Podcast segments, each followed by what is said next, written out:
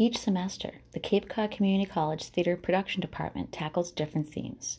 This semester is no different.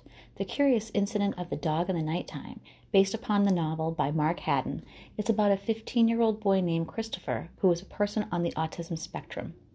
When Christopher hears of the death of the neighbor's dog, he begins a quest to clear his name and find the true culprit. The production will run beginning April 4th through the 20th, with shows Thursdays, Fridays, and Saturdays starting at 7:30 p.m. and Saturday matinees begin at 2 p.m. Admission is only $15 for faculty and staff, and students are free with a valid 4Cs ID. Go see the show today.